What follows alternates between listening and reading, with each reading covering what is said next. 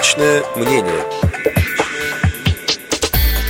С 15 по 17 февраля в Университете управления ТИСБИ в Казани состоялся Международный конгресс практиков инклюзивного образования. Специально для Радио ВОЗ это мероприятие прокомментировал депутат Государственной Думы Российской Федерации, вице-президент ВОЗ Олег Смолин.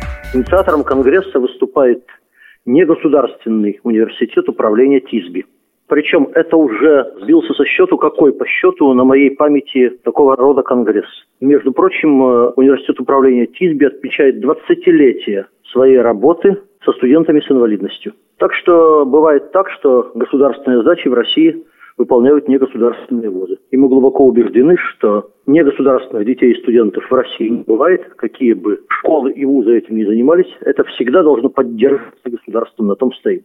Очень интересен э, состав участников Конгресса, высокий уровень представительства, зампредседателя правительства Татарстана, зампредседателя Государственного совета Татарстана, приветствие от президента Татарстана, приветствие от Министерства образования и науки, ваш покорный слуга в качестве председателя Думского комитета по образованию и Всероссийского общества слепых Паралимпийского комитета России.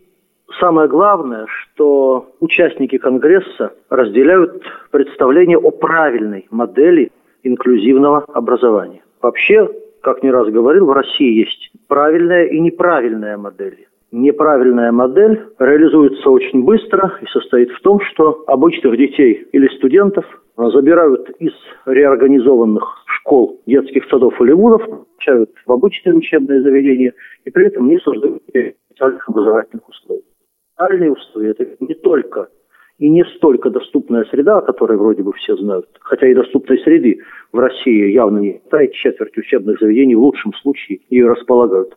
Но это прежде всего специально подготовленные педагоги, которые умеют работать с такими детьми и студентами. А правильная инклюзия, соответственно, заключается в том, что это не просто совместное обучение детей и студентов с инвалидностью и без инвалидности, но совместное обучение их в специально созданных условиях. Надеюсь, что обмен практиками, которые в России уже существуют, приведет к тому, что потихонечку мы будем выруливать на правильную модель развития инклюзивного образования. При этом, выступая здесь на Конгрессе, я не только рассказывал о том, чем занимается наш комитет, но и о том, как нужно правильно воспринимать зарубежный опыт в этой области. И в частности напомнил, что лет 10 назад я специально изучал проблему Великобритании. В Британии, соответственно, инклюзивное образование вводили примерно 20 лет при активной поддержке педагогов, родителей, студентов и гражданского общества. В России, в городе Москве в частности, идею инклюзивного образования попытались реализовать за два года, слава богу, приостановились.